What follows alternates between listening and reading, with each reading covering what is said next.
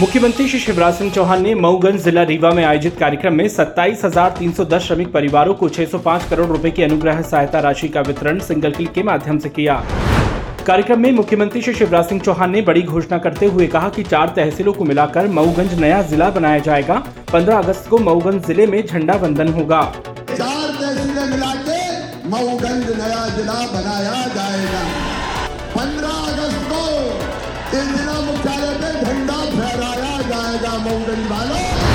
मुख्यमंत्री श्री शिवराज सिंह चौहान ने मऊगंज में श्रमिक परिवारों को अनुग्रह सहायता राशि वितरण कार्यक्रम में तिहत्तर करोड़ छप्पन लाख लागत के विकास कार्यों का लोकार्पण एवं 532 करोड़ 60 लाख के विकास कार्यों का भूमि पूजन किया। मुख्यमंत्री श्री शिवराज सिंह चौहान ने कहा कि कल भोपाल में मुख्यमंत्री लाडली बहना योजना का शुभारंभ किया जाएगा। योजना के तहत पात्र बहनों के खाते में प्रति माह एक हज़ार रूपए डाले जाएँगे। ये योजना बहनों की ज़िंदगी बदलने का अभियान है। मुख्यमंत्री श्री शिवराज सिंह चौहान की अध्यक्षता में मुख्यमंत्री निवास स्थित समस्त भवन के मंथन कक्ष में राज्य स्तरीय बैंकर समिति की एक बैठक आयोजित हुई। सीएम श्री शिवराज सिंह चौहान ने कहा कि इंदौर ने एक और नवाचार किया है। इंदौर में पेड़ों के इलाज के लिए ट्री एंबुलेंस की सुविधा प्रारंभ हुई है।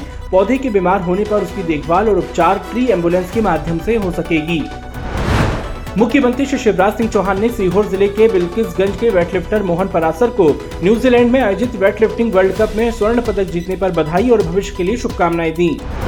मुख्यमंत्री श्री शिवराज सिंह चौहान ने मुख्यमंत्री निवास सभा कक्ष में लाला हरदयाल जी की पुण्यतिथि और प्रदेश के पूर्व मुख्यमंत्री वीरेंद्र कुमार सकलेचा जी की जयंती पर उनकी तस्वीरों पर माल्यार्पण कर नमन किया।